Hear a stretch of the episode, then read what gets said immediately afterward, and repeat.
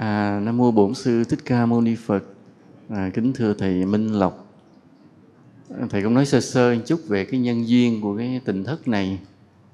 À, quý Phật tử biết thượng tọa Minh Trí ở dưới à, ở Cai Lậy ha, Tiền Giang. Thượng tọa vừa mất mà đang ở lên trên nhà tổ phía sau á. Thượng tọa Minh Trí cũng là một à, vị giảng sư nổi tiếng à, trong ban hoàng pháp của tỉnh vị giáo thọ có uy đức. À, một người chân tu mẫu mực à, thượng tọa minh trí với thầy là bằng tuổi nhau. Nhưng mà thượng tọa minh trí xuất gia lúc còn nhỏ trước thầy giống như anh thầy vậy.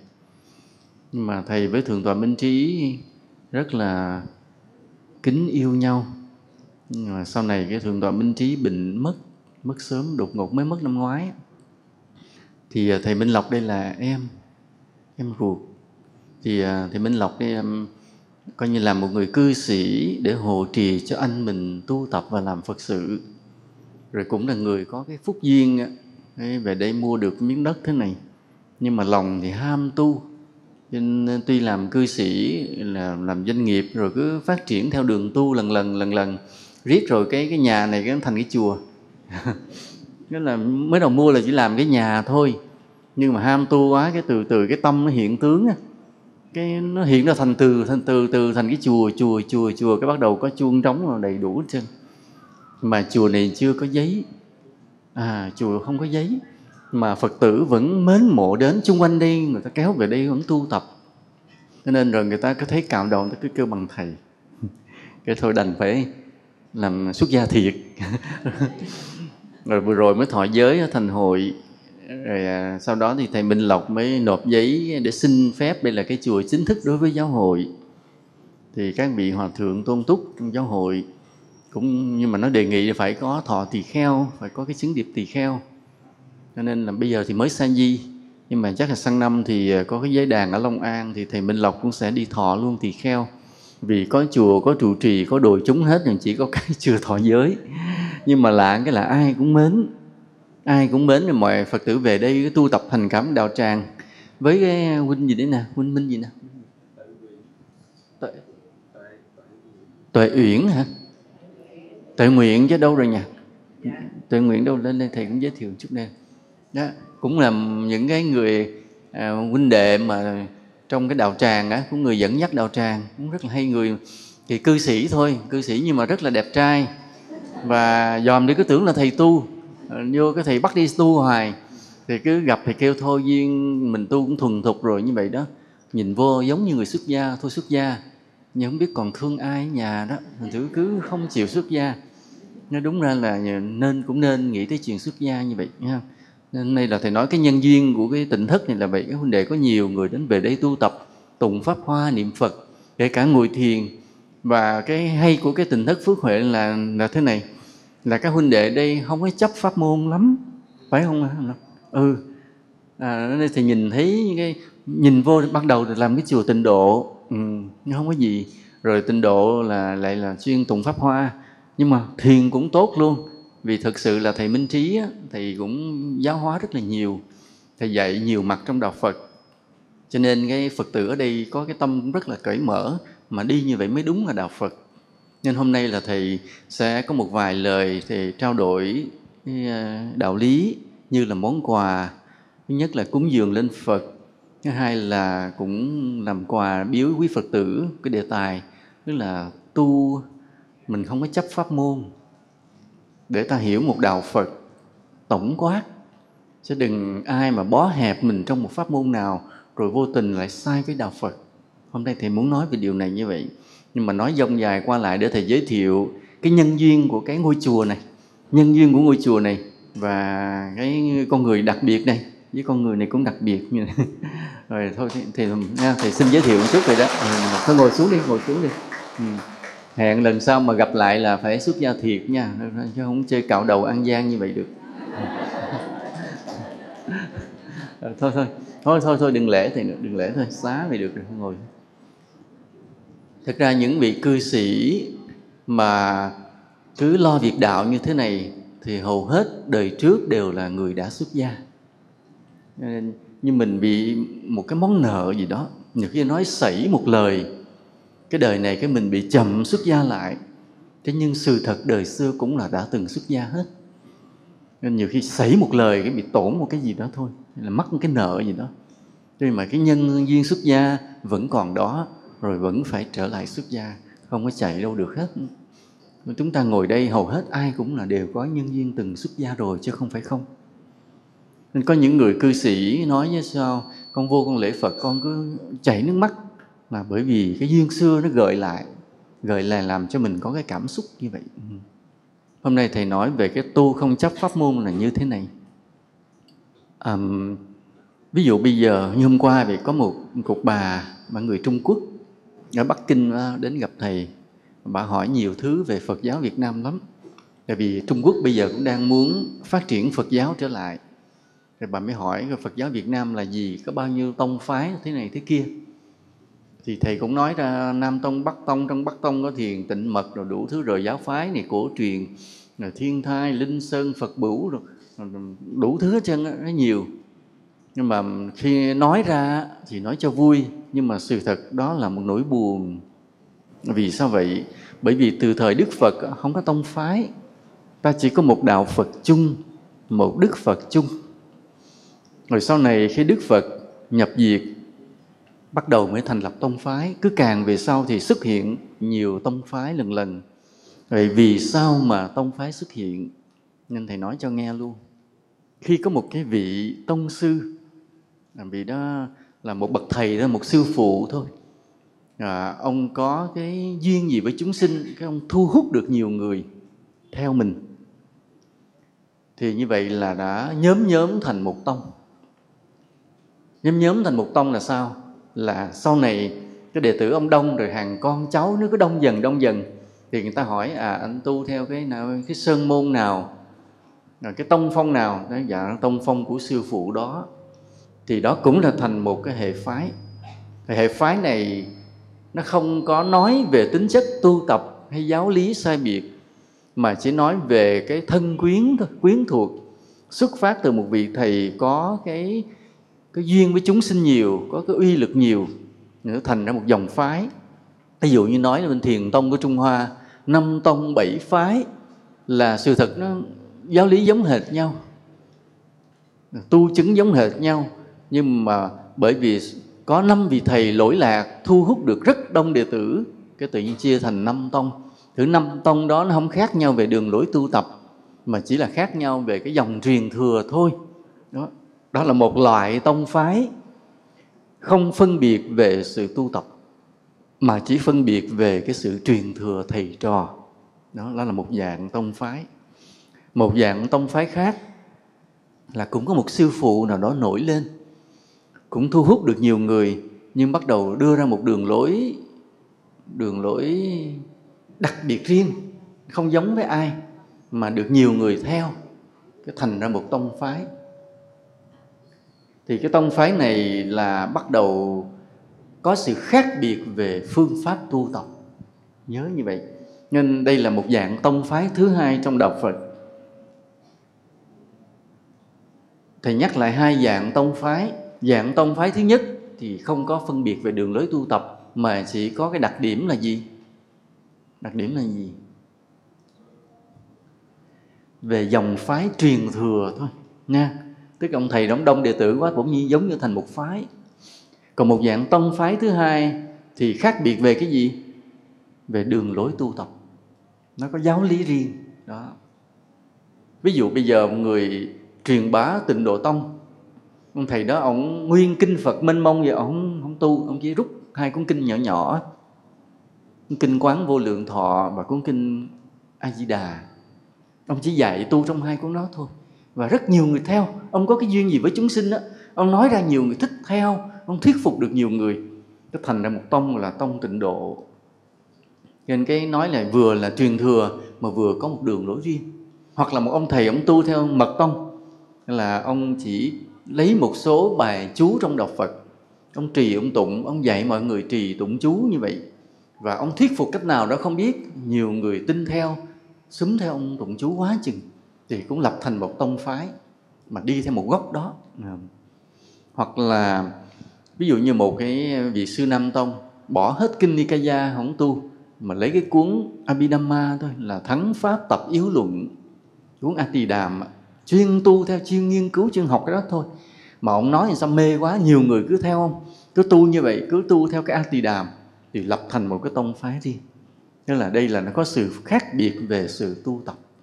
Hoặc là thiền cũng vậy. Có người có cái sở ngộ về thiền, thuyết phục được quá nhiều người theo tu thiền cũng thành một dòng phái. Và như vậy là là có một cái tông phái về thiền. Đó. thì đạo Phật, vì có những vị sư phụ đó họ vừa giỏi, vừa có sức thu hút quần chúng và họ truyền bá một cái đặc điểm riêng, bắt đầu nó thành lập một cái tông phái, nó tách ra. Nên đạo Phật từ từ cái, từ một vị Đức Phật ban đầu, cứ xa Phật dần dần thì lại xuất hiện thêm những cái tông này, những cái phái kia dần dần dần dần. Ví dụ như bây giờ Việt Nam ta vậy, giờ nói là tịnh độ tông thì ta có vài vị thầy nổi tiếng. Ví dụ như cụ hòa thượng trí tịnh ta, cụ phó pháp chủ, hồ chủ tịch hội đồng trị sự hoặc trước đây có hòa thượng thiền tâm, những người cũng chuyên, giờ là có chùa hoàng pháp. Nhớ có những vị mà họ cứ chuyên đào sâu đi vào cái tình độ tông. Còn nếu nói về thiền tông thì ai? Hòa thượng hòa thượng thích thanh từ. Là người chủ sướng về thiền tông và được rất đông người cũng đi theo, cũng thành hẳn một cái tông phái riêng. Rồi à, rồi thiền nữa, có ai nữa? Ví dụ như là hòa thượng thích thông lạc cũng là truyền bá về thiền mà thiền của nam tông, nguyên thủy. Rồi thiền ở đâu nữa? Của các sư nguyên thủy nữa. Ví dụ như tu viện phước sơn của thượng tọa bửu chánh. Thượng tọa bửu chánh cũng bằng tuổi thầy, cũng bằng tuổi của thượng tọa minh trí. Ngộ gây nha cái tuổi kỷ hợi lạ thì á. Rất nhiều người đi tu và đều có tiếng tâm và giỏi lạ thiệt á. Thì không tin cũng phải tin đấy nha. Chứ gặp ai tuổi kỷ hợi có thể cái suối đi tu vậy? Thường tọa bửu chánh ở tu viện phước sơn ở đồng nai vậy. Cũng một điểm tu thiền theo Nam tông và cũng thu hút được rất nhiều người về tu. Nó như vậy. Thì nhưng mà ví dụ bây giờ quý thầy có lập được một cái tông như vậy nhưng nó đều xuất phát từ cái đường lối tu tập từ xưa cũng là thiền tông tịnh độ tông là mật tông hay pháp hoa tông rồi là liên tông á. À, hoặc là thiên thai tông giáo quán tông thiên thai giáo quán tông. Rồi à, vân vân đó là cái cái dòng phái tu như vậy nhưng bây giờ thì ta hỏi thì nếu mà tụi con tu theo đạo Phật tụi con lựa một tông tụi con tu thì như vậy đối với đạo Phật chung có lỗi gì không? Này có lỗi gì không? Có không? Có. Có nha. Vì sao vậy? Vì ta chân thành, ta tinh tấn nhưng vô tình ta làm gì làm đạo Phật? Phân hóa chia rẽ. Đúng không ạ? À? Mình gặp một người đạo Phật hỏi đầu tiên hỏi anh tu cái gì? Tôi tu thiền không? Vậy tôi tu tịnh, tôi anh không chơi mình có khoảng cách liền đó nên vì vậy mà cái tông phái là do cái duyên của một ông sư phụ dựng nên nhưng mà nếu theo cái duyên đó mà đi mãi thì ta vô tình ta làm đạo phật bị bị phân hóa đó. Mà cuộc đời lạ lắm. Cuộc đời lạ là chúng sanh hay bị duyên cuốn trôi, mà duyên cũng là nghiệp. Nhớ như vậy. Cho nên ta duyên cuốn ta đi, nhưng mà cũng là nghiệp cuốn ta đi. Mà duyên cuốn ta đi, nghiệp cuốn ta đi làm sao? Đi mãi đi về đâu? Đi mãi đi về đến một cái nơi không có gì hay cả. Bởi nó tại sao mà nói tu là lội ngược dòng nước là vậy? Tức là thường là ta cưỡng lại duyên, chống lại nghiệp để mà chuyển nghiệp đó. Chứ ta không có mà mà bị nghiệp cuốn trôi. Cho nên cái phước của một bậc tông sư lôi cuốn được nhiều người, nhưng mà ta đi theo mãi cái duyên nghiệp đó lại cũng không hay cho cái đạo Phật chung. Trên cuộc đời này có nhiều cái lạ lắm, có nhiều cái mà ta đi theo cái duyên, cái nghiệp đó rồi lại không tốt tí nào. Cái điều này thầy có giảng trong cái bài hồi mười mấy năm trước là bài bên lỡ, bên bồi. Không biết có ai nghe bài đó chưa nhỉ? Bên lỡ bên bồi là thế này thầy nhắc lại sơ ý. Cái con sông bên lỡ bên bồi à, bên lỡ lỡ mãi bên bồi bồi thêm. Tức là dòng sông mình uống công như vậy đó là bên mà bị cong là nó bị khoét nó khoét dần khoét dần khi khoét mấy cây số mất đất người ta hết. Còn bên bồi nó cứ đắp dư ra lần lần lần lần. Và trong cái cuộc sống này cũng vậy cái người mà có cái phước á à, họ có được ưu thế trong cuộc sống cứ càng lúc họ càng có ưu thế còn cái người nghèo thì cứ càng lúc nghèo dần nghèo dần. Mà hiện nay cái xu thế đó là xu thế của tất cả các nước kinh tế thị trường trên thế giới này. Cái người giàu họ cứ có phương tiện, họ cứ đầu tư kinh doanh và thu hút tiền bạc về họ càng lúc càng nhiều, càng lúc họ càng giàu và họ càng chạy đua danh hiệu là tỷ phú thế giới. Nhưng mà để có một người làm được tỷ phú thì phải gom được biết bao nhiêu tiền của những người khác lại cho mình thì mình mới lên được đỉnh cao, phải không ạ? À? chứ còn nếu họ không làm được tỷ phú thì cái tiền đó đó, nó nằm rải ra nơi cho bao nhiêu người khác trong xã hội này. Thầy nói về có đúng không? Nhưng vì có một người họ hút hết tiền của mọi người vô thì người đó lên được thành tỷ phú đỉnh cao. Có nghĩa là biết bao nhiêu người mất tiền thì tiền nó mới chạy, nó đẩy lên cho một người để thành tỷ phú. Thì nói câu này có sai không? Không sai, hoàn toàn là logic cho nên, khi ta cứ nghe là danh hiệu đại gia này xuất hiện, đại gia kia xuất hiện, thì ta biết bên cạnh đó nhiều người nghèo đang bắt đầu có thêm nhiều người nghèo trong xã hội. Mà người giàu thì càng lúc càng giàu, người nghèo thì càng lúc càng nghèo. Vì đó là cái nghiệp duyên nó cuốn đi. Nghĩa là người có phước thì cứ tiếp tục lấy cái phước mình đầu tư, thu hút tiền bạc về. Còn người không có phước, không có ưu thế, buông tay mất dần mất dần tài sản, trở thành những người nghèo. Và cái điều này ở bên Mỹ là rõ nhất bên Mỹ là từ, ví dụ 100 năm trước, cái tài sản nó phân bố đều đều đều đều cho tất cả nhân dân Mỹ. Tức là ai cũng có một cuộc sống tương đối ổn định. Nhưng qua 100 năm nay, thì bây giờ là giới tài phiệt, đại gia lấy hết tiền, còn lại toàn là những người thất nghiệp, không nhà, không cửa, không bảo hiểm. Và họ giận quá, họ kéo xuống mà biểu tình ì xèo chứ. Mà biểu tình không biết chống ai, bây giờ thì chống người giàu. Và chống chính phủ chính phủ làm gì cũng theo luật, mà luật do ai đưa ra? Do người giàu đưa ra nên là khi mà trong cuộc sống này ta cuốn theo duyên, theo nghiệp, thường là đi tới nơi không có tốt. Thì cũng vậy, vì thầy mà ta theo họ có cái sức hút dữ dội, nên nhiều người theo, rồi lập thành một cái tông phái riêng. Nhưng mà ta đi theo cái tông phái đó, ta đi theo cái tông phái đó rồi, lần lần ta góp phần cho sự phân hóa của phật giáo. Đạo phật bị chia rẽ. Mặc dù thấy mình lập một cái tông riêng, coi bộ hay có vẻ có bề thế, có tông, có phái, có hệ, có phái, nhưng rồi góp phần làm cho đạo phật bị phân hóa. Cho nên bây giờ, ví dụ như thầy, ai hỏi thầy tông nào thì trả lời tông gì? Đố ai biết khen hay. Thầy là tông gì? Người đệ tử thầy biết thầy tông gì không? Đó nó đặt tên tông vô ngã là có một tông rồi đó có thằng tông rồi đó. Ừ. nếu mà nói về cái số phật tử quy y chùa phật quang mình, thì là con số mình thuộc lại là là một trong những ngôi chùa được phật tử quy y đông nhất trên cả nước này.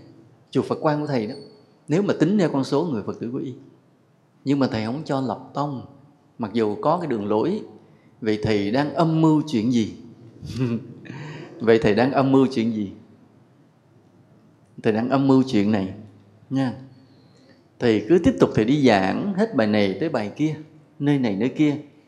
Nhưng mà những bài giảng thầy đi vô tới đâu thì phá tiêu tông phái tới đó.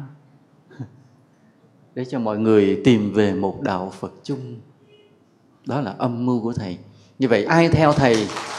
Ai theo thầy là đi theo cái âm mưu đó? Rồi ai đi theo thầy là theo cái âm mưu đó, nha. Để là cái những bài giảng của thầy đi vào nơi này đi vào cái đi vào trong mọi ngõ ngách cuộc sống. Rồi mai mốt có một người nào đó hỏi chị đệ tử ai? Nói dạ tôi đệ tử thầy chân quang. Thầy đi theo tông nào? Dạ thầy đi theo cái tông là phá mọi tông. Nè, dễ giận không phải không? Pháp hội tông chi là sao không? Để cho mọi người đoàn kết lại với nhau. Nhớ nha nói thêm câu nữa. Chứ tưởng nói thầy phá mọi tông người ta súng nhau ta quánh thì chết. Nha nói là làm cho các tông phái mất hết ranh giới tìm lại một đạo phật chung đó là ước mơ của thầy. Và khi thầy về cái tỉnh thức phước huệ này bây giờ bắt đầu mới quay lại tỉnh thức phước huệ rồi thì ông trụ trì ông trốn mất. Ông nghe nói phá mời tông ông sợ quá ông trốn đâu mất. Đâu mất à? Thì bây giờ thầy mới quay lại trở lại cái tỉnh thức phước huệ này. Thì ban đầu á, thì thầy nghĩ là thầy Minh Lộc cũng là người đi tu tịnh độ. Thì thôi thì truyền thống của các chùa ở miền Nam mà Phật giáo miền Nam nhiều đời cũng hay là tịnh độ thì đó cũng là điều bình thường nhưng mà có cái là thầy minh trí á, thượng tọa minh trí là anh ruột của thầy minh lộc á. Thì thượng tọa lại là một người có cái hiểu biết về thiền rất là sâu sắc và cũng người thiền. À, và có nhiều khi nói ra những lời giống như tiên tri đó. À, nhìn người có thể biết chuyện này chuyện kia. Thượng tọa minh trí hay lắm á. Có điều tiếc là ngài ngài đi sớm ngài về với phật sớm. Chứ ngài mà còn thì bữa nay không phải là thầy giảng đâu mà bữa nay là thượng tọa minh trí ông sẽ giảng bữa nay mà mọi người sẽ gặp thầy sẽ rất là hoan hỷ vì thượng tọa minh trí đẹp trai lắm. Không cái đẹp trai là không quan trọng bị người tu hảo tướng là bình thường nhưng mà toát từ nơi cái đẹp trai của thượng tọa minh trí nó có một cái gì nó nó, nó uy nghi nó đàng hoàng nó đỉnh đạt nó chân chính. Ta nhìn vô ta phát niềm tin liền thượng tọa minh trí. Cái hình phía sau nhìn không có tỏa hết đâu. Ví dụ bây giờ ta đến chỗ sau bàn thờ tổ ta xá ngài thì ta thấy ngài cái hình nó cũng đẹp đẹp chứ sự thật nhìn bên ngoài rồi mới thích thượng tọa minh trí hay lắm. Thì thượng tọa mặc dù là truyền thống là tịnh độ niệm phật tụng kinh thượng tọa cũng tụng kinh hay lắm. Nhưng mà nhưng mà thượng tọa cũng có tu thiền. Cho nên thầy minh lộc đấy khi thầy minh lộc dựng một cái ngôi nhà của mình lần lần cái cải gia vi tự biến thành cái tịnh thất bây giờ thì đang sinh thành cái chùa. Thì à, bước vô cũng là tịnh độ nhưng mà khi mà nói chuyện thì thầy mới biết là thầy minh lộc cũng là một con người mộ thiền nha, và không có phân biệt tông phái nên làm cho thầy rất là vui. Và thầy mong rằng các chùa trên cả nước mình đều phải như vậy không có phân biệt tông phái. Không có phân biệt tông phái thì tu làm sao? Có người hỏi là như vậy con biết đường đâu con tu phải không? Nói thật ra có nhiều cửa để vào nhưng mà con người ta khi vào cửa nào rồi, đứng luôn ở cửa đó, giữ cửa luôn. Mà không chịu vô trong để gặp phật. Tại vô trong rồi thì sao chỉ có một? Một phật. Nhưng mà ai vô cửa nào rồi cứ đứng chết cửa đó luôn. Ai hỏi tu pháp môn gì là tôi tu tịnh độ. Còn người kia tu thiền, người tu mật, người tu gì đó, đứng cửa đó luôn. Chứ còn nếu ta bước vào cửa rồi, bây giờ ai hỏi ta tu gì? Nó dạ tu theo. Theo phật, thì thôi ta buông cái cửa mình luôn ví dụ ban đầu ta đến với đạo phật, ta gặp pháp môn tịnh độ. Ta niệm phật, ta cứ nam mô a di đà phật, nam mô a di đà phật. Và ta thấy lòng mình sao? An, giữa sóng gió cuộc đời. Cái những lúc buồn quá, cái ta niệm phật, ta thấy giống như là được che chở. Rồi những lúc bị người đời hất hủi, cái bị có người bội bạc, ta buồn quá, ta niệm phật ta thấy được như là có phật bên mình. Nên những cái người thế gian sống có bội bạc, có hất hủi, ta không thấy là buồn nữa vì biết rằng mình còn có phật. Còn nếu lúc đó mình không niệm phật, mình cảm thấy bơ vơ, thế sao con người bội bạc như vậy? Con người sống không có tình với nhau như vậy, mình đã tốt, người ta hết mức rồi, mà sao người ta đối xử như vậy? Mình buồn. Nhưng mà có một câu niệm phật, bỗng nhiên mình thấy như có phật bên mình mình ấm lòng lại nên mình đã đến với đạo phật bằng cái pháp môn niệm phật. Hoặc là có người đến với đạo phật bằng cái pháp môn là trì kinh pháp hoa à, cứ tụng một ngày tụng một một phẩm gì đó vân vân cứ đều đều đều đều. Rồi thích là niệm nam mô đại thừa diệu pháp liên hoa kinh. Xem một cái câu niệm nó giống như là để làm an cái tâm của mình đó, để mà an tâm. Thì đó là đi vào cửa thôi. Nhưng mà vào rồi đứng đó là không được à và rồi không được đứng đó nữa, phải làm sao? Vô luôn cho tới, vô cho tới gặp phật.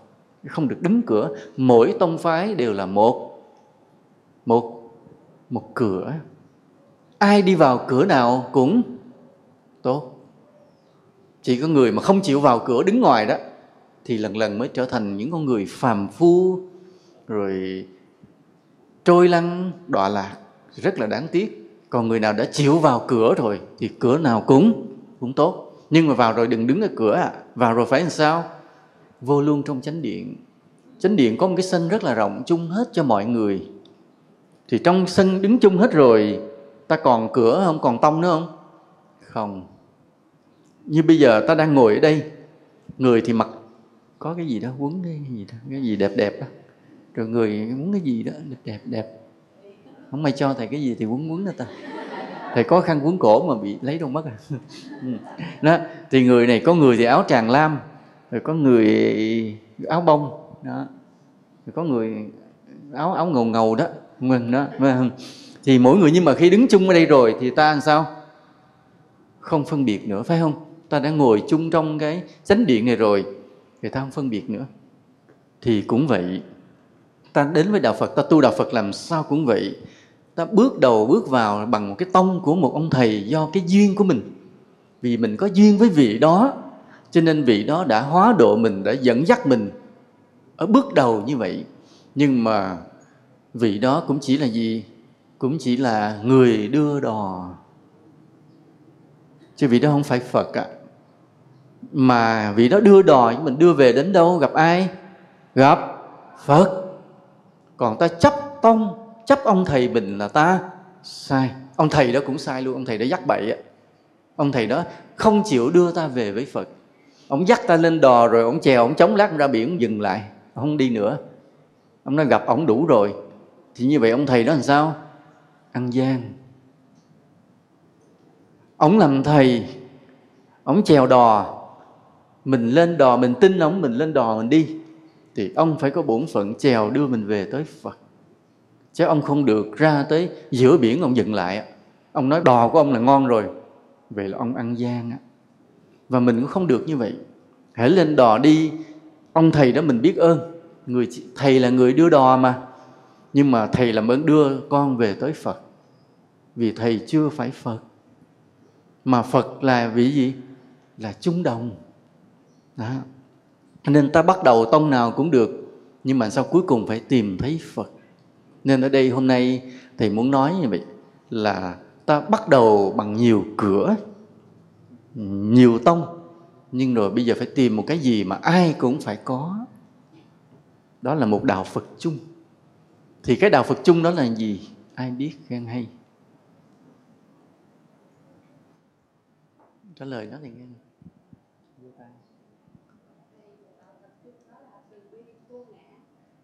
Hoang hô rồi cho vỗ tay. Đúng vậy.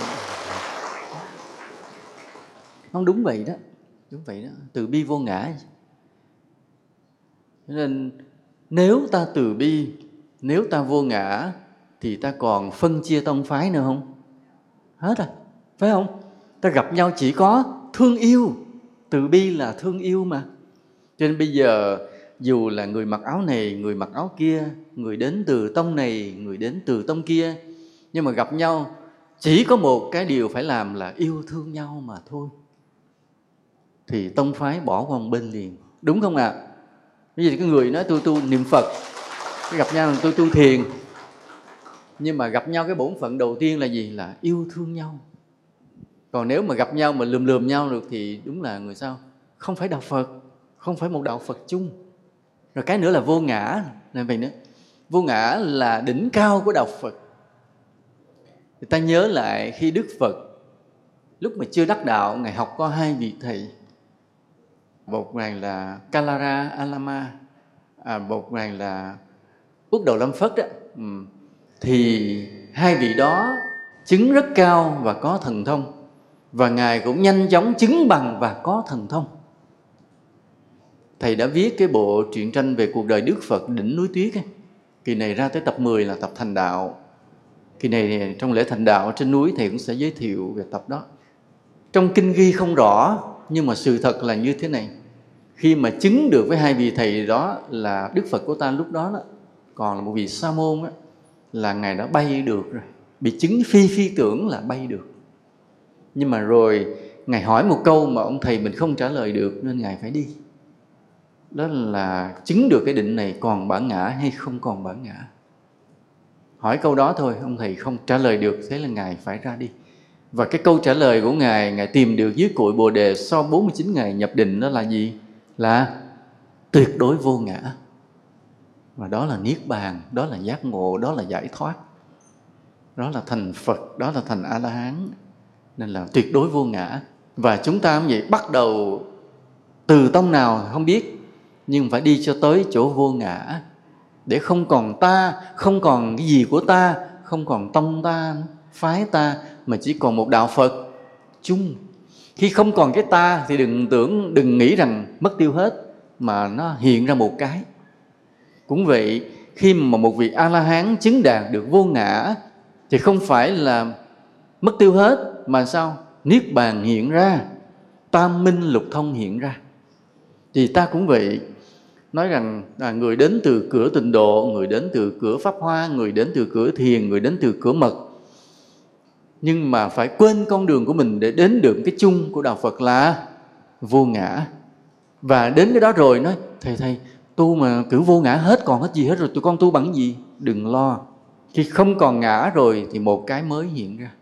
Đó là một đạo phật chung. Mà thấy, ủa, như vậy là con bỏ cái tông con hả? Đúng, bỏ thiệt á nhưng mà rồi ta tìm được một cái lớn hơn rất nhiều. Đó là một đạo phật chung đồng cho tất cả vũ trụ này. Chứ không riêng gì của trái đất này nữa. Cái đó nó vĩ đại hơn rất là nhiều. Nên không có chấp. À. hôm rồi có một lần cái thì đi lên Đà Lạt. Hôm đó thầy ghé thăm à, thường tọa phó thường trực ban trị sự. Là nơi thiền viện Vạn Hạnh ở thượng tọa viên thanh. Khi thầy đến thì lúc đó lại đang có một cái khóa tu à, rất nhiều cư sĩ đang tu. Thì thầy đứng lấp ló ngoài thầy chờ. Cái có người mới chạy vào báo với thượng tọa nói là thưa có thượng tọa chân quang đến thăm sư phụ. Cái ông đứng lên ông giới thiệu xin mời thượng tọa chân quang đăng đoàn thuyết pháp luôn. Trời ơi thầy cũng chưa biết ớt giáp gì hết trơn. Ông giới thiệu ông đưa micro xong ông chạy mất luôn không thấy mặt mày đâu. Thế còn mình thầy với cầm micro và phật tử đứng trước mặt. Lúc thầy làm gì đó làm ông trốn luôn. Ngộ thiệt ông thầy. Cái lúc đó thầy mới hỏi quý phật tử tu sao dạ tụi, tụi con tu niệm phật. À, lúc đó thầy mới dạy cái lúc đó thầy đứng đó luôn thầy bắt đứng lên hết. Tại thầy biết là từ sáng tới giờ ngồi nhiều rồi. Thầy bắt tập khí công. Thầy bắt tập cái thế chim bay lên hít thì xuống thở ra. Nó có mấy người sáng có tập thì giờ trốn rồi đây. Hít nè hít rồi rồi thở ra. Tập xong cho các vị cũng lớn tuổi hết rồi khỏe khoắn xíu mới ngồi xuống nghe thầy nói chuyện. Thầy nói cái lõi của đạo phật là vô ngã. Và ta niệm phật phải vô ngã mà niệm phật. Mấy vị ngơ ngơ ồ niệm phật vô ngã là làm sao? Tức là niệm phật mà không có người niệm. Và thầy bắt mọi người nhắm mắt lại niệm giùm thầy. Cũng nam mô a di đà phật mà biết rằng, nghĩ rằng, quán rằng không có cái người niệm nữa. Chỉ có câu niệm phật vang vang trong hư không mà thôi. Nam mô a di đà phật nam mô a di đà phật. Chỉ có cái câu đó thôi, vang vang trong tâm mình, trong hư không. Ngoài ra không có người niệm, không có ta, không có cái thân này. Tất cả là hư ảo hết. Thì bắt mọi người nhắm mắt, niệm như vậy. Giờ thì bắt mọi người nhắm mắt làm hình cái ngồi cho nhắm mắt lại hết như này. Đừng dòm thầy nữa, nhắm mắt lại. Nha, niệm phật. Làm sao chỉ còn cái câu niệm phật bay trong hư không? Không còn có ta niệm nữa.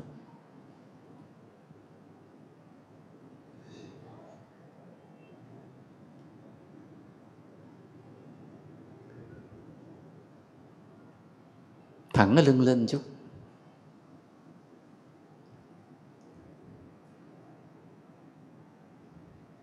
Nhắm mắt lại. Không còn cái ta nữa, không có cái ta niệm phật, không có người niệm phật nữa, mà chỉ có cái câu niệm phật bay trong hư không thôi.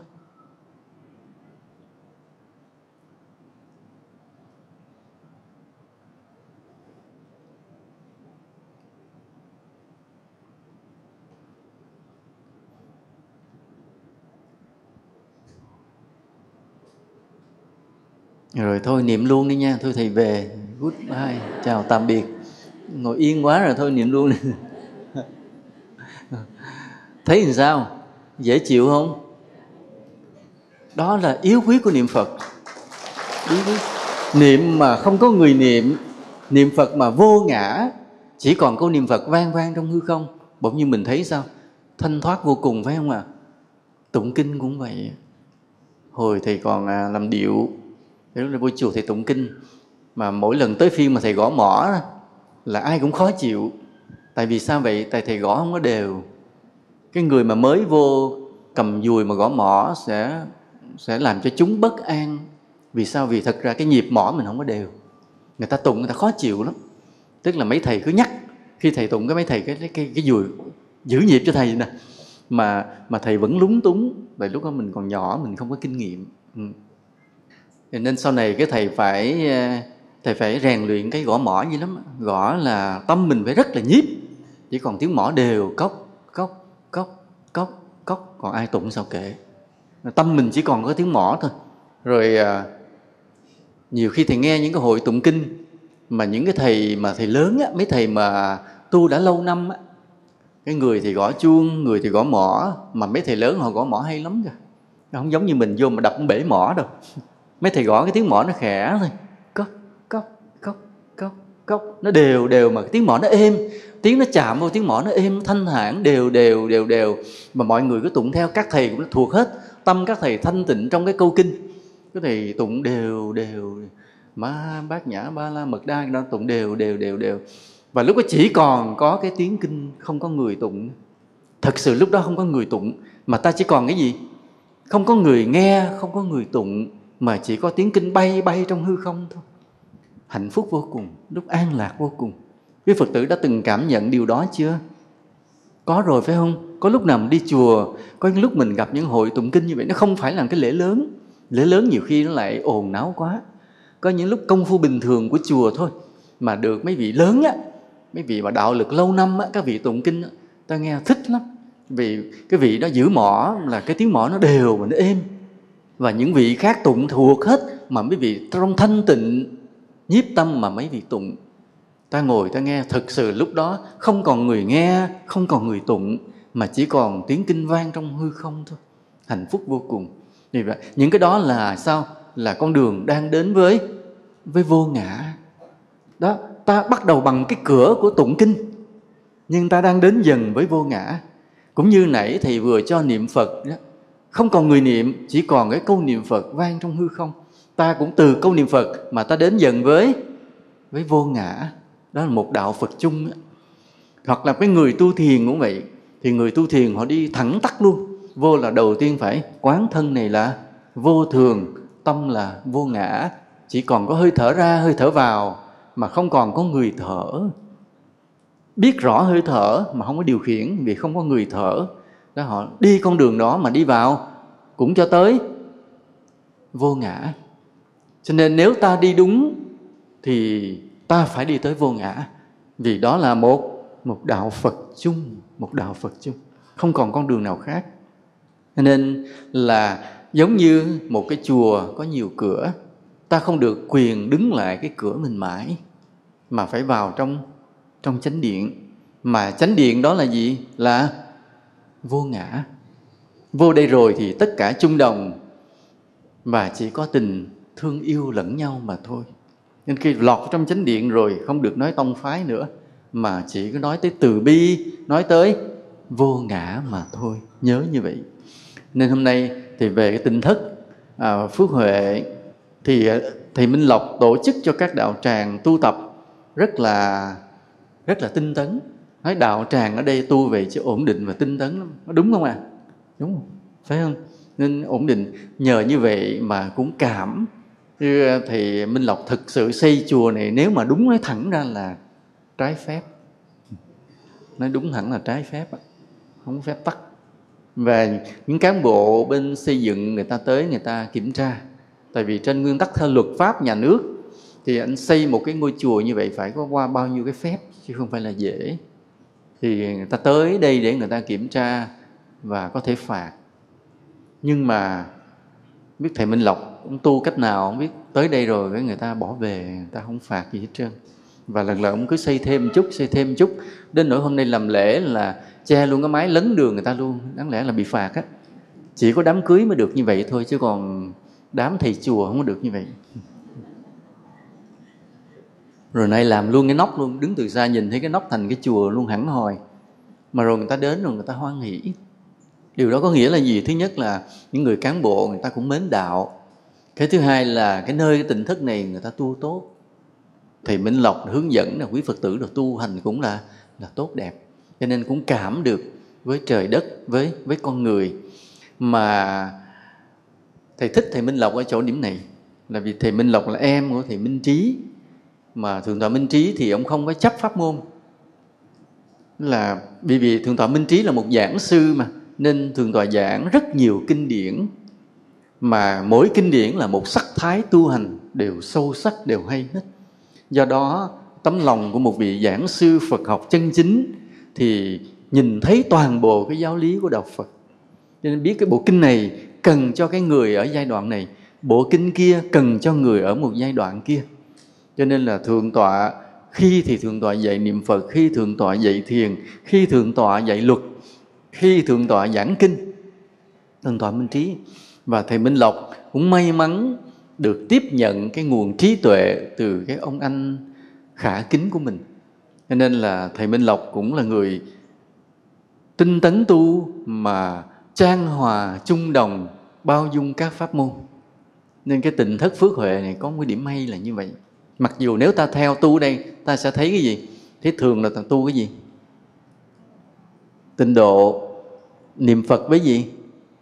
Tùng pháp hoa phải không ạ? À? à, thường là thấy như vậy. Nhưng mà thầy minh lộc luôn để những cái thiền phòng để nhập thất. Ai thích tu thiền vô đây thầy sẽ sẽ cho nhập thất. Mà hồi nãy thầy có nói với à, thầy minh lộc có nói với thầy và con làm thêm mấy cái thất để cho ai muốn vô nhập thất thì vô ở trong đó con để mì gói với cái bếp cho ở trong nó tự ăn ở trong rồi thầy không biết còn sống để đi ra thất hay không. Nuôi nuôi nhập thất kiểu đó thì thầy không biết là sau khi xả thất rồi còn sống hay không. Nó cho cái bếp với thùng mì gói. Ớn quá. Nhưng mà nhưng mà điều đó có nghĩa là là thầy ông ông rất hiểu về cái nhập thất trong thiền. Vì ngày xưa thường tọa minh trí cũng hay nhập thất như vậy. Rồi khi người ta chuyên sâu để nhiếp vào trong tâm, người ta cần phải tránh duyên và nhập thất là một điều kiện lý tưởng ở trong đạo Phật. Như vậy, bây giờ thầy thầy nói thế này. Tu gì thì tu, nha. Tông gì thì tông. Nhưng ta phải có một cái bắt đầu giống nhau và một kết thúc giống nhau. Kết thúc giống nhau thì nãy giờ ta nói rồi là cái gì? Vô ngã. Nhưng cái bắt đầu khởi đầu giống nhau là cái gì? Không, vô ngã là từ bi đó cái khởi đầu giống nhau là cái lúc mình ta chưa bước vô cửa chùa phải con cái giống nhau. Đó là cái này làm phước. Không có phước không tu được. Nha. Có lẽ tết đó tết này đó thầy sẽ giảng từ mùng 1 tới mùng 6 trong đó có một bài thầy phân biệt ra phước và công đức khác nhau như thế nào. Hôm nay thì thầy không không nói hết. Phước khác nhau. Bởi vì phước á, nó có cái tính hữu lậu. Còn cái công đức nó có tính chất vô lậu. Hai cái đó nó khác nhau. Và khi ta cũng giúp người nhưng mà giúp người một cái thành cái phước để mai mốt người ta trả lại. Còn khi ta giúp người mà giúp cái thành cái công đức để rồi ta và người cùng sau này giác ngộ luôn. Hai cái đó nó khác nhau rồi nha. Nhưng mà căn bản ban đầu ta cứ gọi chung là phải làm phước. À, còn mà lên cao ta mới phân biệt à phước khác công đức là khác. Bây giờ tạm thời cứ nói là phước, thì trước khi muốn tu làm ơn, làm phước trước. Vì sao vậy? Bởi vì không phước, không ai tu được hết. Không phước, hoàn cảnh ta không yên để có thể tu. Không phước, tâm ta loạn, ta không nhiếp được. Không phước, ta không có trí để hiểu được cái lời dạy của phật.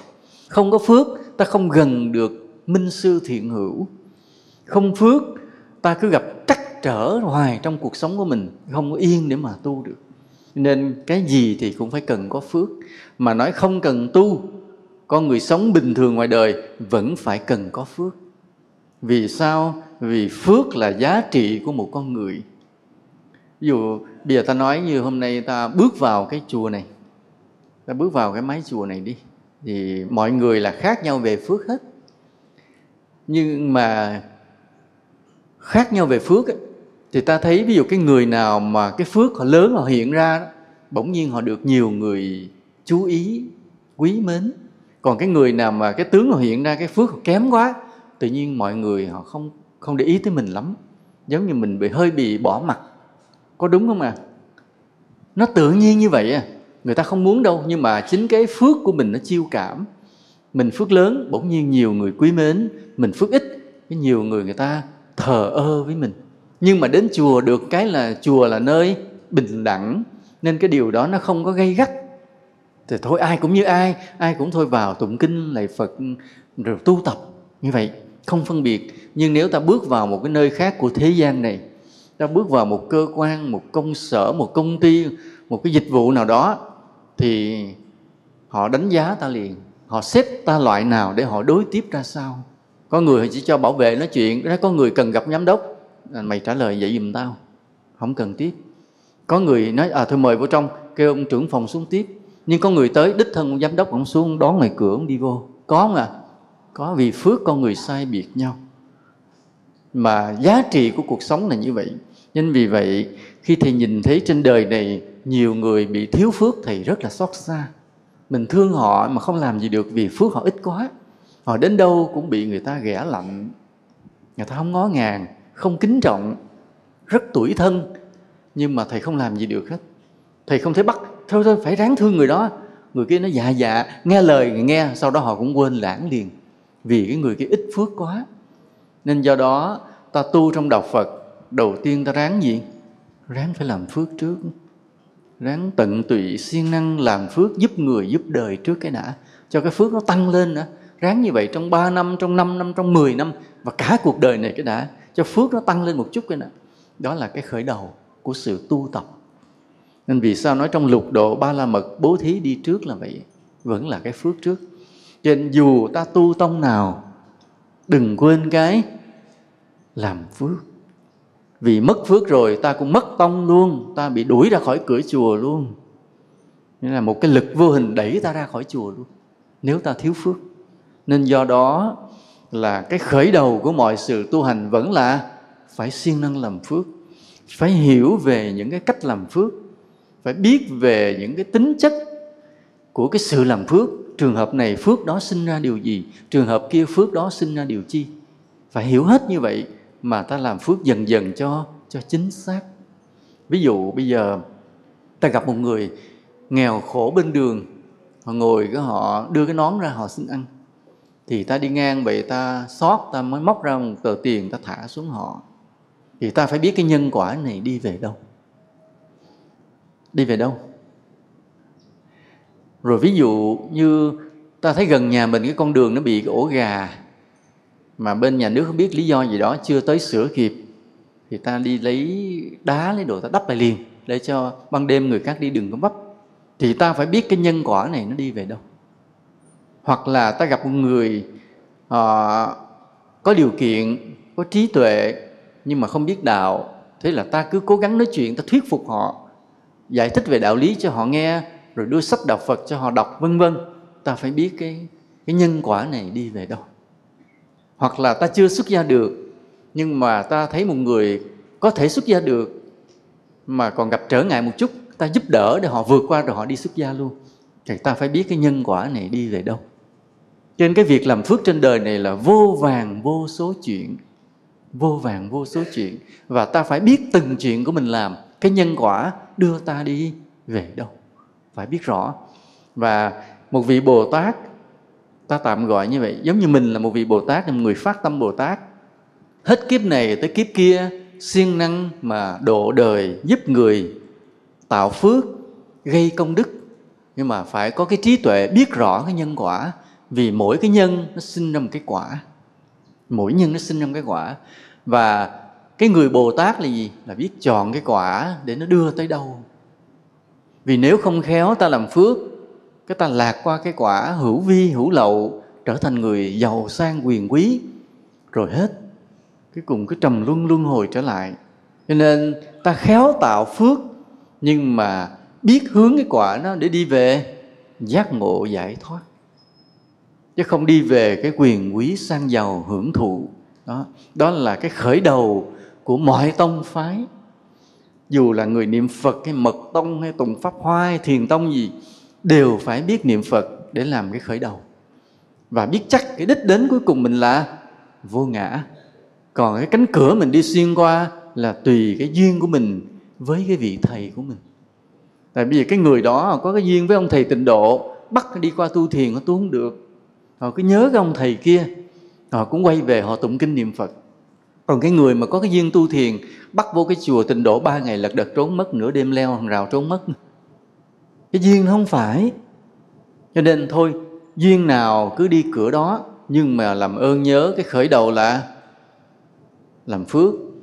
Cuối cùng là vô ngã, nhớ dùm vô đó. Và khi ta nhớ được như vậy, thì ai đi cửa nào cũng tốt cả ai đi cửa nào cũng tu được cả, rồi cũng về một chỗ với nhau, đều quỳ dưới chân phật. Còn nếu ta không làm phước, mai mốt ta lạc mất nhau trong đời ta lạc mất nhau vì sao? Ta trôi lăn. Do đời nó cuốn ta đi, ta không đủ sức cưỡng lại. Nghiệp nó cuốn ta đi, ta không đủ sức cưỡng lại. Vì ta không có phước. Phước là sức mạnh. Ví dụ cái người không có phước nghèo quá, nói, thưa thầy con bây giờ con muốn vô chùa, con tu với thầy lắm, nhưng bây giờ con kẹt quá nên con phải đi làm ăn. Nó đi đâu nó con qua đài loan. Rồi con qua bển làm gì? Nói dạ thì người chị em có cái tiệm gì đó, con qua bển, con phụ hầu bàn để kiếm tiền nuôi gia đình, để nuôi bản thân. Thế là phải ra đi. Muốn tu tu không được. Có không à có nhiều người như vậy. Nên ta lạc mất nhau vì ta thiếu phước. Thương nhau đó, có tâm đạo đó, mà rồi không quay quần với nhau để tu được mà vì cái mưu sinh, vì cơm áo phải chia đi mỗi người mỗi ngã, nên ta lạc mất nhau trong đời. Điều đó rất là đáng buồn. Còn nếu ta có phước, ta cưỡng lại đó, ở bên Đài Loan bà chị gọi sang em qua giúp chị phụ làm ăn, mình có phước mình không cần. Nó thôi em bên em cũng làm ăn được, nên vẫn có đồng ra đồng vô rồi đi chùa được. Đó, thì ta có phước ta cưỡng lại cái dòng đời. Còn ta không có phước, người ta kêu tiếng chạy theo liền ta bỏ chùa cái từ giả thầy mà đi. Nên nhớ như vậy không có phước ta lạc mất nhau trong đời mỗi người đi mỗi ngã đó. Đó là cái thứ nhất nên phải có phước. Rồi cái thứ hai nữa là nếu ta không hướng về cái vô ngã ta cũng lạc mất nhau trong đời. Rồi mỗi người cứ theo cái tông mình mà đi rồi nhìn nhau xa lạ. Nói tu tông gì? Thiền nghỉ chơi. Ừ, tôi tình độ à. Còn tu gì? Mật tông? Không tôi tụng pháp hoa đó là ta lạc mất nhau trong đời. Còn bây giờ ta biết là vô ngã rồi thì mình gặp cái người niệm phật cái mình cũng vui thôi tại vì cuối cùng cũng vô ngã. Nhưng mà nếu người kia chưa biết niệm phật vô ngã mình chỉ như nãy thầy chỉ đó niệm không có người niệm chỉ còn có câu niệm phật bay trong hư không. Nên cuối cùng cũng là người tụng kinh chỉ có tiếng kinh vang giữa đêm trường không có người tụng không người nghe. Hạnh phúc vô cùng phải không ạ? Rồi người tu mật tông tu làm gì? Tôi tu để cho tôi có cái quyền năng chữa bệnh. Nói cái đó là cái cái phương tiện thấp thôi. Chứ anh tụng chú là để cho anh không còn người tụng, không còn câu chú, không có thần chú, không có nghĩa, không lý mà không có ta. Anh phải tụng chú như vậy mới là mật tông. Thì người kia họ nghe lời mình, họ cũng tụng chú vậy nam hô rắc đa đắc na, gia dạ gia mua rỉ gia mà biết đế gì đó. Cứ tụng mà không có người tụng cũng không cần nghĩa lý luôn, vô ngã luôn thì như vậy là vô ngã. Nên là rồi ta gặp nhau lại. Là ban đầu ta khởi đầu bằng cái phước, nên ta không lạc mất nhau. Rồi ta đi vào một cái cửa nào đó là vì cái duyên của mình. Rồi cuối cùng lại gặp nhau nơi nơi cái đỉnh chân trời vô ngã lại. Gặp nhau lại. Không lạc mất nhau trong đời. Cuộc đời có trôi, có lăn, luân hồi có luân chuyển. Nhưng rồi lúc nào cũng bên nhau. Vì lúc nào sao? Lúc nào ta cũng có phước duyên đời không cuốn ta đi được, lúc nào ta cũng hướng về một điểm vô ngã chung, nên rồi sẽ gặp nhau. Mà nhớ như vậy, người nào càng vô ngã thì lại càng dễ tiến tu. Nhớ, vì vô ngã gì cũng là đạo đức nữa. Đạo đức soi sáng ta trong cuộc sống này và trong sự tu tập. Nhớ nhớ cái mục đích cuối cùng của ta là vô ngã. Khi ta có cái tâm hướng về vô ngã, dù ta chưa đạt vô ngã nhưng bắt đầu vô số điều mầu nhiệm xảy ra trong cuộc sống của ta. Vô số điều mầu nhiệm là sao? Là ta làm cái gì ta không có quan trọng cái tôi của mình. Còn cái người mà có bản ngã đó không hướng về vô ngã đó làm cái gì được một chút cái là tự hào là muốn khoe cái tôi. Ví dụ một cái người cái, cái bệnh này hơi nhiều thầy đang sắp sửa nói ra một câu mà đụng chạm nhiều người. Nhưng mà nếu đụng ai ráng đừng giận thầy nha ví dụ cái người nào đó vô chùa, cái có tiền hay cúng thầy nhiều hơn người khác, cúng thầy nhiều hơn người khác cho nên thầy cũng ưu ái mình hơn một chút, phải không? Rồi bắt đầu những phật tử nào mới đi vô ra chùa, mình đều muốn biết rằng tôi là người quan trọng đối với thầy, đối với chùa này. Tại vì chùa này cho tôi cúng nhiều lắm nha, cái hồng chuông đó tôi cúng hơn phân nửa nha. Tường phật này là của tôi đấy nha, lát gạch nền này là tôi này nha. Cho nên quý vị đang đi lên đi lên tiền của tôi đó nha. Tức là cũng muốn bộc lộ cái tôi mình ra mai mốt sao? Mai mốt tan vỡ hết. Vì cái tôi nó cứ nổi lên. Trong cuộc sống, trong tâm thức, trong phật sự của mình. Mà cái tôi nó là ma. Nên nó cứ nổi lên hoài, cái nó phá tan hết, rồi mình lạc vào tà kiến. Phật không cho làm phước nữa. Người này phải nghèo, phải đói, phải khổ, để mà chi? Đừng lên mặt nữa. Cho nên sau này cái đến gặp thầy, quần áo thì rách rưới nói, xưa chùa này tôi cúng rồi mà sao giờ tôi khổ quá? Hỏi, thì ví là vì sao? Vì phật phạt tại ngày xưa làm mà cứ kênh, làm mà cứ hết dịch, làm mà có cái tôi nó lộ ra. Cho nên phật phạt cho nghèo để cho biết chừng nào mà hết tôi rồi, bắt đầu phật cho giàu lại. Giàu xong đi cúng rồi cái lên mặt lại, cho nghèo lại.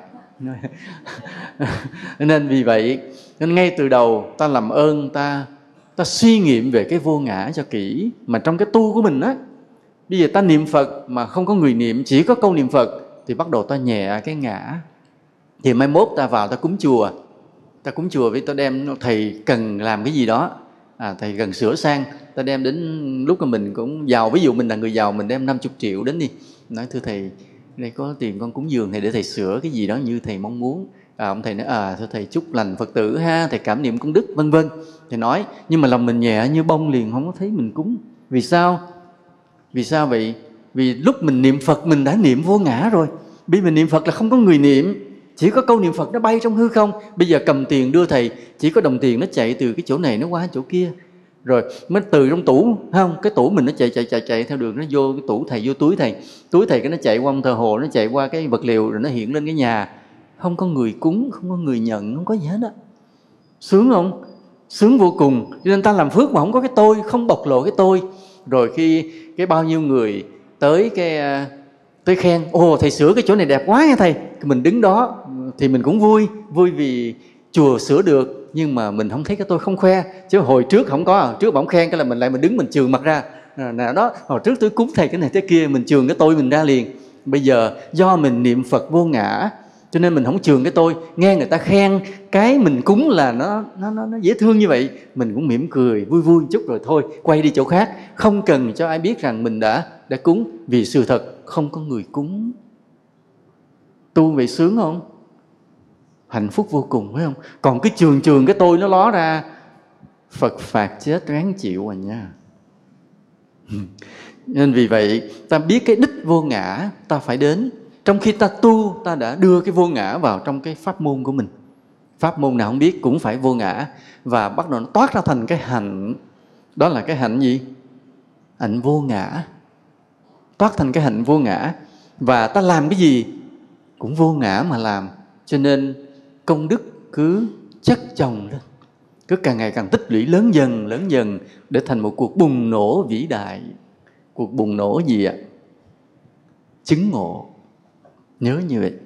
Khi ta tu mà không thấy có người tu, ta rất tinh tấn mà không thấy có người tu. Khi ta làm những điều phước mà không thấy có người làm, thì tất cả những điều đó nó tích lũy thành một công đức khủng khiếp. Chờ ngày nó bùng nổ bùng nổ ra thành đạo quả, thành thánh quả. Đó như vậy, đẹp như vậy. Còn nếu ta làm đâu ta chấp đó thì làm đâu mất đó, làm đâu mất đó hãy ta làm ta kể công ta làm ta chấp ta làm ta trường mặt ra ta làm ta bộc lộ cái tôi mình ra thì phước nó cứ mòn. Thấy làm rồi nó mất. Làm rồi nó mất. Không thành quả được. Mà thần thánh ở trên họ cũng giận. Tại họ nhìn vô họ nhìn thấy cái tâm sâu thẳm của mình á. Nhìn mà ta phải tập. Là sao? Vì sự thật á, là khi mà ta đi đúng đường phật càng lúc càng giao cho ta nhiều trách nhiệm ví dụ thế này. Ví dụ bây giờ hôm nay ta có duyên ta đến cái cái tình thức phước huệ này ta tu. Ta đến đây ta tu thì ta làm người bình thường thôi không có gì quan trọng. Ai sao mình vậy? Nhưng mà do mình vô ngã mình tu rồi huynh đệ sai cái gì mình làm cái đó. Thậm chí sai mình như ô xin vậy đó. À, mình đến mình tu chứ đâu phải mình làm ô xin. Nhưng mà vì mình hiểu cái vô ngã nên mình không chấp ở nhà mình á ví dụ mình cũng là người ngon lành này nha chứ không phải gì cũng ví dụ cũng cán bộ gì đó. Không nhưng vô đây cái, cái huynh đệ mấy người đi trước cái sai. Nên cái nói trời ơi ủa bữa nay nấu cơm nè mà sao không có bột ngọt? Kêu nè nè chạy ra ngoài mua giùm bột ngọt. Chạy đi mua liền. Không cái nói trời sao chỗ nhà vệ sinh này không ai quét? Đi quét giùm. Mình đi quét liền. Tức là mình vô ngã nên làm như ô xin. Bắt đầu vài năm bỗng nhiên cái nhìn qua nhìn lại thầy giao cho mình mình làm giống như trưởng tràng trách nhiệm nặng lên rồi đó. Do mình vô ngã, cái là ở trên đặt lên vai mình một cái trách nhiệm. Khi mình làm trưởng tràng, mà nếu lúc đó cái tôi bộc lộ ra thì sao? Thì quay lại làm ô xin. Quay lại ô xin. Bắt đầu mai mốt tự nhiên ông thầy nói, nè, làm gì làm hoài hư này kia thôi không làm trưởng tràng nữa nha. Bắt đầu mai mốt gặp họ kêu mình đi quét cầu tiêu tiếp. Ô xin lại. Nhưng mà lúc mình làm trưởng tràng rồi mình cũng vô ngã. Cũng vô ngã. Không thấy có ta lúc nào cũng thương yêu lo cho huynh đệ thôi mà không thấy mình làm trưởng làm gì hết. Thế là mai mốt phật bắt mình đi xuất gia. Đi xuất gia. Rồi bắt giao cho cái chùa, bắt trụ trì, giao cho đồ chúng, bắt giáo hóa. Mà nếu mình cứ tiếp tục vô ngã nữa, bắt mình phải đi giảng nơi này nơi kia. Cứ là cứ chồng chất lên vai mình nhiều cái trách nhiệm dần, nhiều cái trách nhiệm dần. Nếu mình làm mà mà vô ngã. Còn nếu mình có ngã, cái phật đẩy xuống dưới đất lại, cho tập lại, học lại nên đây là điều mà thầy nói trước để mọi người chuẩn bị tinh thần. Ai cũng bị như vậy. Nhớ nha, hết kiếp này đến những kiếp sau. Mình không có bình thường như vậy hoài. Nếu mình đi đúng con đường vô ngã, phật sẽ dần dần đặt lên vai mình từng cái bước trách nhiệm dần, trách nhiệm dần.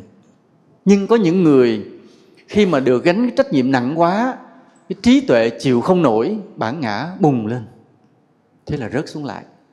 Ví dụ kiếp này mình làm bao nhiêu điều công đức vô ngã kiếp sau mình được hưởng phước mình sinh vào trong nhà của một à, một ông vua. Không biết giờ còn vua nào không ta? Không biết. À, ví dụ bây giờ mình đầu thai lại cái bỗng nhiên cái thế giới này nó vua lại cái mình vô mình làm công chúa. Do đời này mình làm phước á cái đời sau mình sinh vô làm con vua mình làm công chúa. Thì công chúa con vua là làm gì? Ở không hả? Có không? Không có chuyện đó. Công chúa con vua là phải học rất là nhiều, phụ vua mà quản lý triều đình. Chứ ta đừng có nghe tin mấy cái chuyện mấy trong chuyện cải lương nha. Công chúa cứ đi qua đi lại, đi vườn thường nguyễn quạt quạt không có đâu. Là vua bắt học võ, học bao nhiêu điều về chính trị trị quốc, để mà phụ với vua, phụ với gia đình mà quản lý đất nước. Mà rất nhiều công chúa đều là trùm tình báo, thầy xin thông báo điều đó. Vì vào đời xưa phong kiến người ta không cho cái người con gái ra làm quan. Hoàng tử thì ra làm quan, phò mã thì được làm quan, còn công chúa thì không làm quan. Nhưng rất nhiều công chúa tài giỏi, tài hưởng cái gen của ông cha mà. Ông cha mình là vua thì con công chúa đâu có dở được. Nên công chúa là người rất tài giỏi, nên được đào tạo, điều khiển tình báo. Nên hầu hết là những nàng công chúa mà ta đọc trong truyện yểu điệu, thục nữ, nhu mì toàn là trùm tình báo xã hội đen không? Nhớ như vậy. Thì khi mình lỡ mình đầu thai vô làm con ông vua, cái mình làm công chúa, cái mình nắm quyền lực ngầm bên trong, thì lúc này là lúc thử thách cái trí tuệ vô ngã của mình. Coi mình có vô ngã không? Coi mình dùng quyền lực đó mình làm gì? Nếu mình dùng quyền lực đó để mình thâu tóm cái tài sản về, cái vinh quang về cho mình, tức là mình thua rồi thua rồi. Nên là bản ngã bùng lên lại.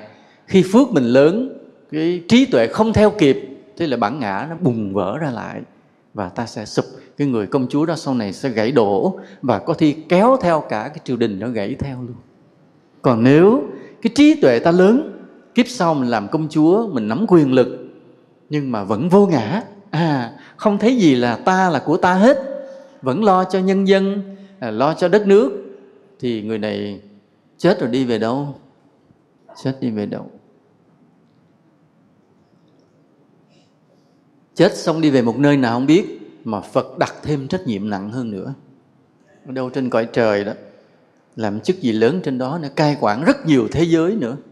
Như vậy. Nghĩa là nhớ thế này, khi ta làm trọn trách nhiệm của mình mà vô ngã, không chấp công, thì phước ta cứ tăng dần và trách nhiệm cứ gánh lên dần dần, nặng dần nặng dần. Nặng đến lúc nào đó, một, ta gãy.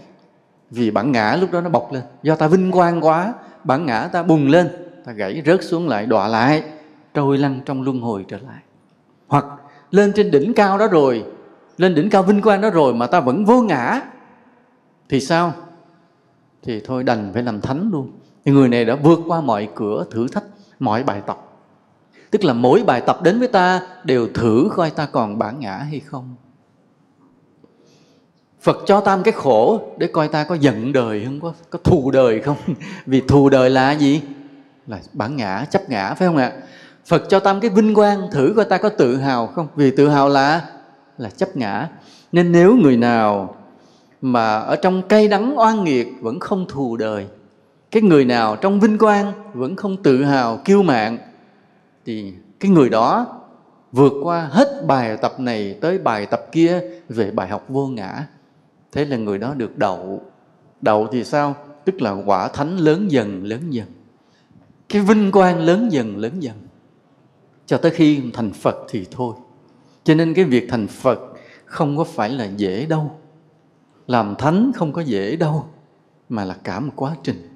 Từ lúc ta biết làm phước ban đầu cho tới ta chứng được vô ngã của a la hán hay là ta thành phật, trong cái khoảng giữa đó ta đi qua những pháp môn theo cái duyên của mình nhưng mà trong cái tu pháp môn đó phải lòng được cái vô ngã vô.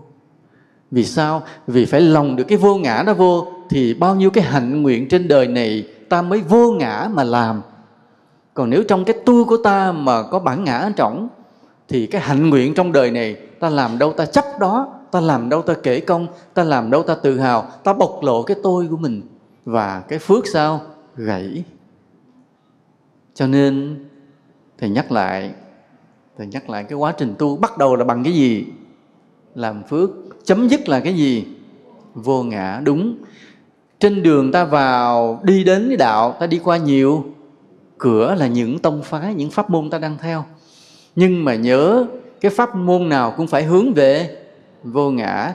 Và trong khi ta đang tu pháp môn đó, phải phải lòng được cái đạo lý vô ngã ở trong cái sự tu hành tâm linh của mình giống như hồi nãy mà thầy cho thí nghiệm á, khi ta niệm phật mà vô ngã mà niệm, không có người niệm mà chỉ có gì?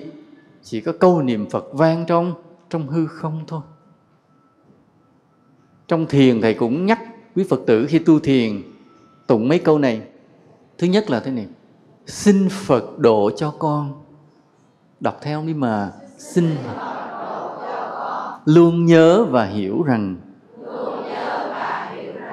thân này không phải ta. Tâm này không phải ta. Chẳng có gì là ta. Trong từng hơi thở vào. Trong từng hơi thở ra. Trọn niềm tôn kính phật.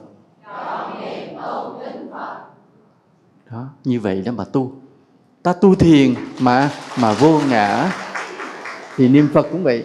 Thì trong cái tu tâm linh của ta mà vô ngã như vậy đó, thì nó biến thành cái hành nguyện trong cuộc sống ta vô ngã.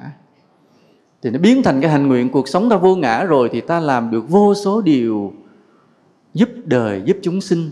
Phước ta cứ chồng chất tích lũy dần dần, vinh quang càng lúc càng đến. Nhưng mà nhớ, khi vinh quang đến thì nó cũng là gì? Cũng là bài toán mà thử thách tâm ta nha. Ai ngu đó thì mới xem cái vinh quang đó là điều để tự hào mà vui sướng. Còn ai có trí tuệ đó thì thấy cái vinh quang đó là cái thử thách của của đạo lý. Thì nói ví dụ thế này. Ví dụ như sau nhiều ngày tháng ta làm phước, cái ta có phước, lần đó cái ta ta như trúng một cái mối làm ăn cái ta thu được một số tiền vượt ngoài mơ ước của mình là bao nhiêu? Thường thường một vượt ngoài mơ ước mình là nhiêu tiền cho thầy cũng không rảnh vụ đó. Tại đối thầy nhiêu nó cũng ngoài mơ ước hết thầy quá nghèo á. Còn thường thường ta là bao nhiêu mới là vượt ngoài mơ ước? 10 tỷ phải không? À có người thầy nghe ai nói 10 tỷ nè. Đó, ví dụ à thôi 10 tỷ đi.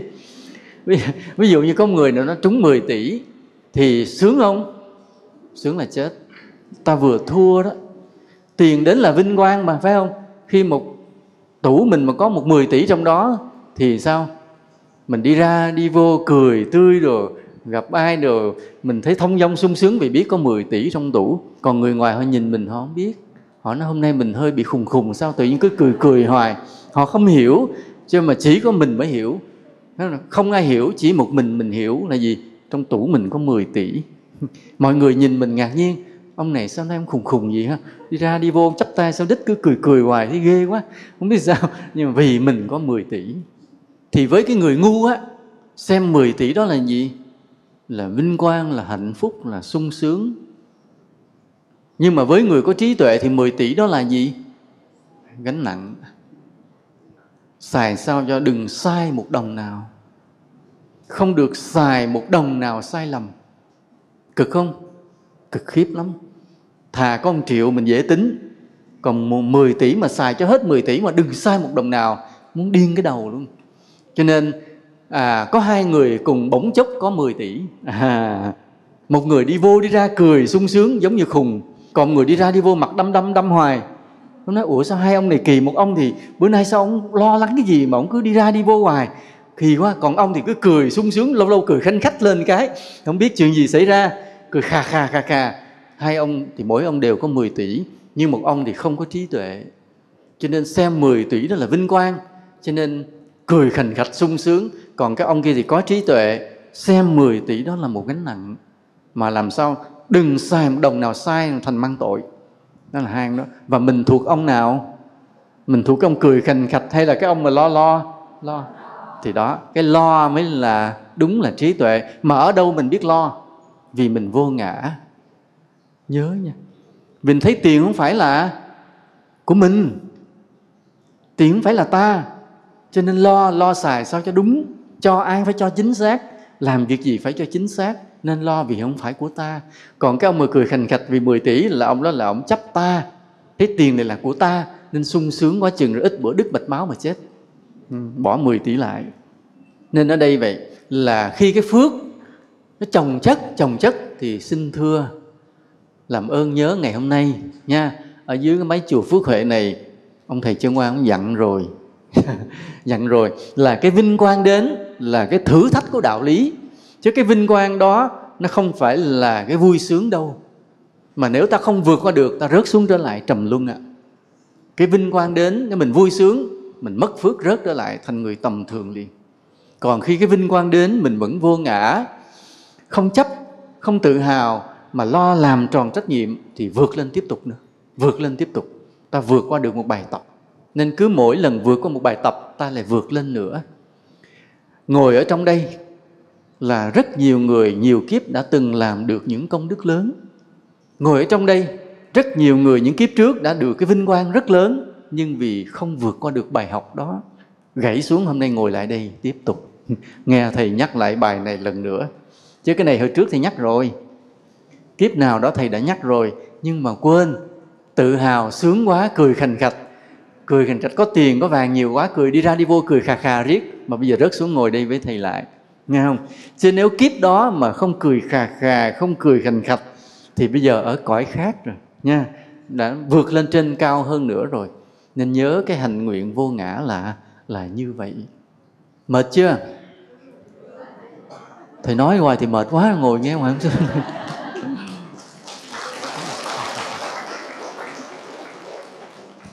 mấy người mà trốn thiền làm ơn quay lại giùm nha. Bây giờ thầy nhắc lại nè. Thầy ôn lại chút xíu nè. Ôn lại chút xíu nha. Vì sao đạo phật có nhiều tông phái? Học đâu là ôn đó cho thuộc luôn. Mai mốt ai hỏi mình trả lời vanh vách luôn. Vì sao đạo phật có nhiều tông phái? Vì tự nhiên xuất hiện những bậc sư phụ hơn, có sức hút có uy đức có điểm đặc biệt. Nhiều người theo rồi thành tông phái có hai loại tông phái. Một tông phái là gì?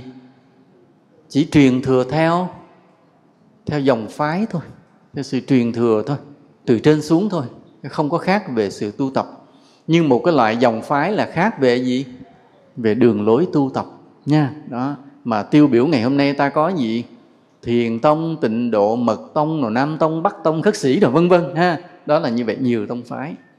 Rồi bây giờ khi ta đến với đạo phật thì do duyên của mình mà mình đã đi vào một một tông phái nào đó là một cánh cửa nào đó, đó. nhưng mà ta không được quyền làm sao? Đứng lại ở cửa đó mà phải sao? Phải đi vào chung đến với phật trước chánh điện và chung đồng nơi đó xóa hết mọi ranh giới tông phái. Nha chỉ còn tình tình yêu thương với nhau lòng từ bi với nhau và cái mục tiêu chứng đạt vô ngã, nhớ như vậy. Rồi, ta bắt đầu cái sự tu hành bằng cái gì? Làm phước. Và ta hướng về mục tiêu gì?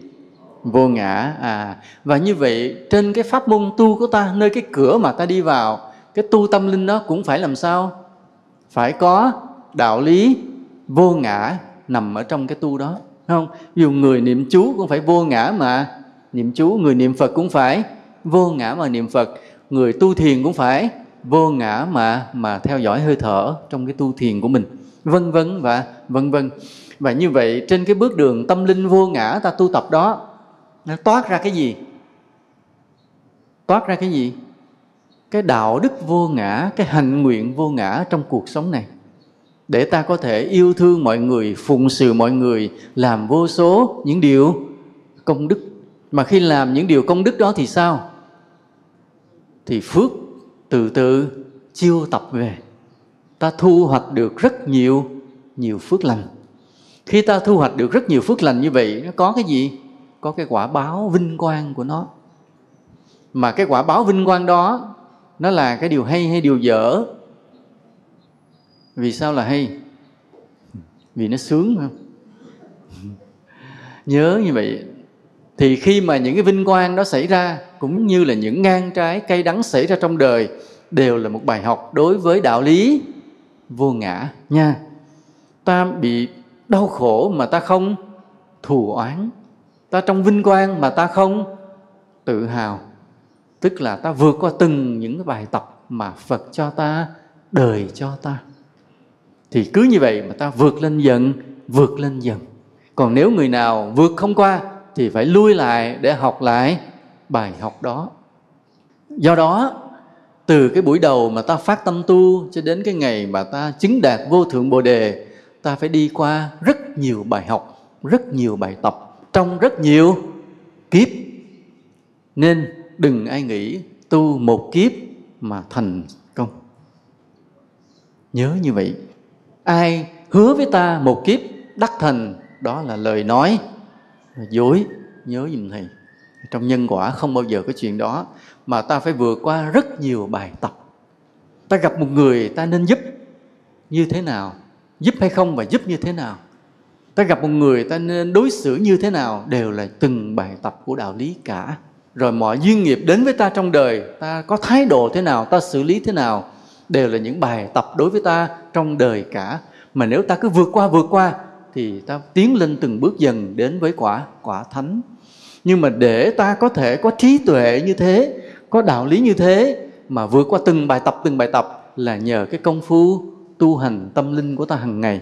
Khi ta lễ phật, khi ta tụng kinh, khi ta niệm phật, khi ta tọa thiền, chính nhờ cái tu tập tâm linh từng ngày đó mà ta mới có cái trí tuệ đi trong cuộc sống này. Ta vượt qua hết bài tập này đến bài tập khác để tiến lên do đó, ta phải hết sức là tinh tấn tu hành. Hết sức là tinh tấn tu hành. Đã không biết đạo thì thôi, biết đạo rồi, đừng quay lại.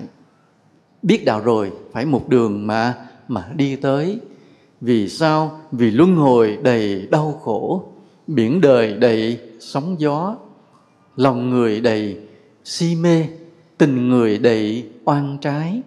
Chỉ có ta về với bến bờ an vui của đạo lý, của giải thoát, thì nơi đó mới thực sự là quê hương, là tổ ấm, là quê cha, là đất tổ.